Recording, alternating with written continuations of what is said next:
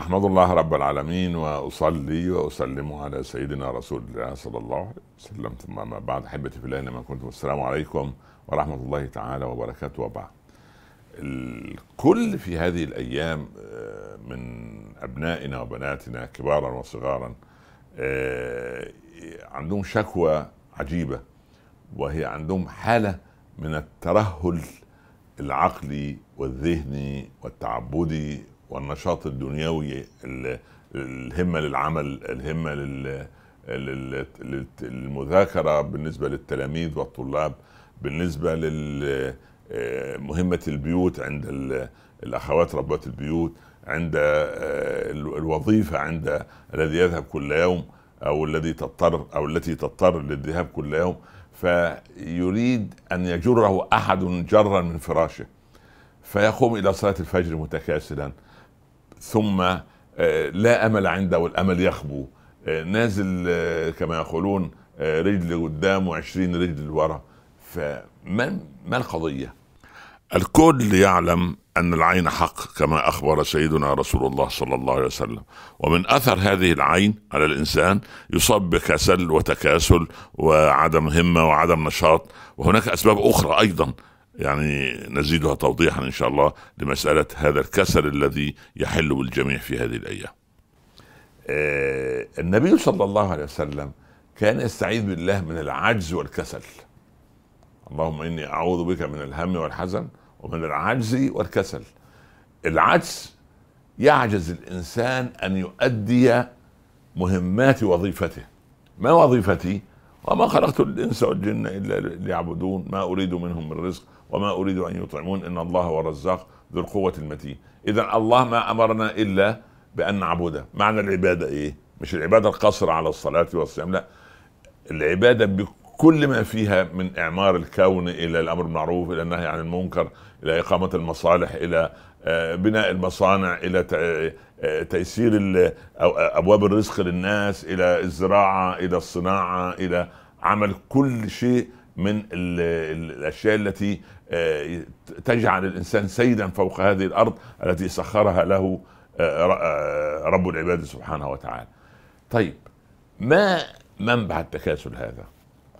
القضية أن القلب له مادتان تغذيانه إما مادة آه، لما خلق له القلب وهو ذكر الله النقاء الصفاء التوكل على الله الصدق صدق اليقين الثبات ال يعني التعالي على السفاسف على السفاسف آه، نبذ الغل من القلب الحسد الحقد آه، نبذ الكبر التعالي على الآخر.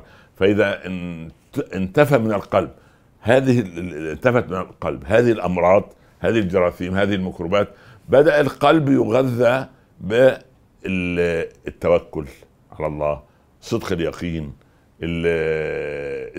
انتظار الخير الذي يأتي من الله. شكر النعم استشعار النعم نفسها عندما أشعر أنها نعم من الله سبحانه وتعالى. نعمة الجوارح نعمة الصحة نعمة الإيمان نعمة الزوجه الصالحه نعمة الزوج الكريم إلى آخره نعمة الأولاد. كلما الإنسان استشعر جانب النعم وشكرها زادت النعم وبورك فيها والإنسان يثار فيه النشاط. ثم ما الذي أستفيد أنا من هذا الكسل؟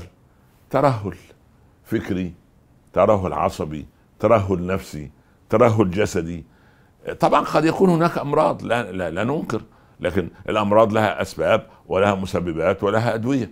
نذهب إذا قدر لنا أن نذهب إلى الطبيب. طيب الإمكانيات ضعيفة. نستعين بالله كل من كد يمينك وعرق جبينك. فإن كل يمينك فاسأل الله أن يعينك. يعني اذا الإنسان ينبذ مسألة الكسل.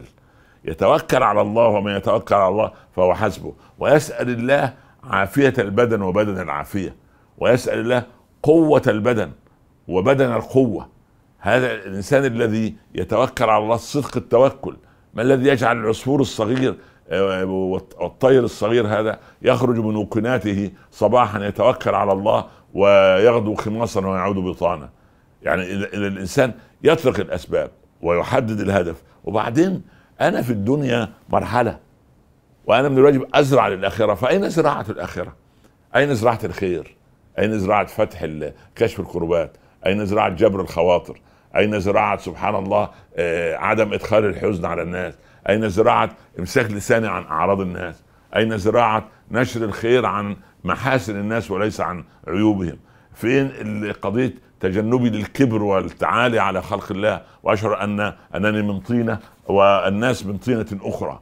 كل هذه الأمور تجعل الإنسان يعني تدخل على تكاسله في جوارحه وفي أعصابه وفي قوته البدنية وقوته الإيمانية. أنا أريد أن أقول إن الإنسان يستمد القوة من الله اولا بالتوكل عليه في كثرة الذكر ثم المحافظة على تلاوة كتاب الله عز وجل. ثم أقول ما الذي أفدت به المسلمين اليوم؟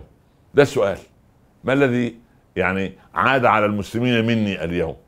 هل فكيت كرب إنسان؟ هل عدت مريض ودخلت عليه الفرح؟ هل وقفت جنب مظلوم لكي أنصره؟ هل دافعت عن غيبة إنسان عندما رأيت إنسانا آخر ينتهك عرضه؟ هل هل إلى آخره؟ أم أنني ما زلت أريد أن أظلم الناس وأن أكل أموال الناس زورا وأن أغتاب الناس وأن أخوض في أعراض الناس وأن أقلل من شأن الناس وأن أصرف الناس عن بعض الناس. نسأل الله أن يعني ينشط آه، آه، قوتنا الإيمانية وقوتنا الفكرية وقوتنا القلبية وقوتنا الجوارحية. إن ربي على ما يشاء قدير. استعن بالله ولا تعجز ولا تقل لو أني فعلت كذا لكان كذا فإن لو تفتح عملا لو باب من أبواب الشيطان والعياذ بالله رب العالمين. أدعو الله أن يثير فيكم الهمة والنشاط ونحن معكم بإذن الله في سبيل إعلاء كلمة الله في هذه الأرض ونشر الخير في هذه الأرض حتى نلقى الله سبحانه وتعالى. وقد أدينا ما علينا إن شاء الله رب العالمين.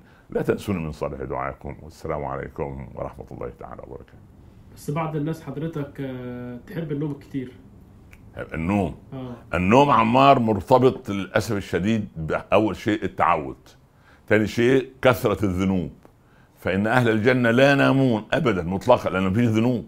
ليست هناك ليس هناك ذنب في الجنة. فكل الناس في الجنة لا ينام فكثرة النوم مرتبطة بالتعود ثم بكثرة الطعام ثم بالأكل متاخرا بالليل ثم بكثرة الهموم. بعض الناس يهربون من الحياة بالاغراق الاستغراق في النوم. فأنا أرى والله أعلم أن يدعو الله سبحانه وتعالى أن يقلل من نومه وأن يكون نومه قليلا للضروره وليست يعني النوم باستمرار بهذه الحالة.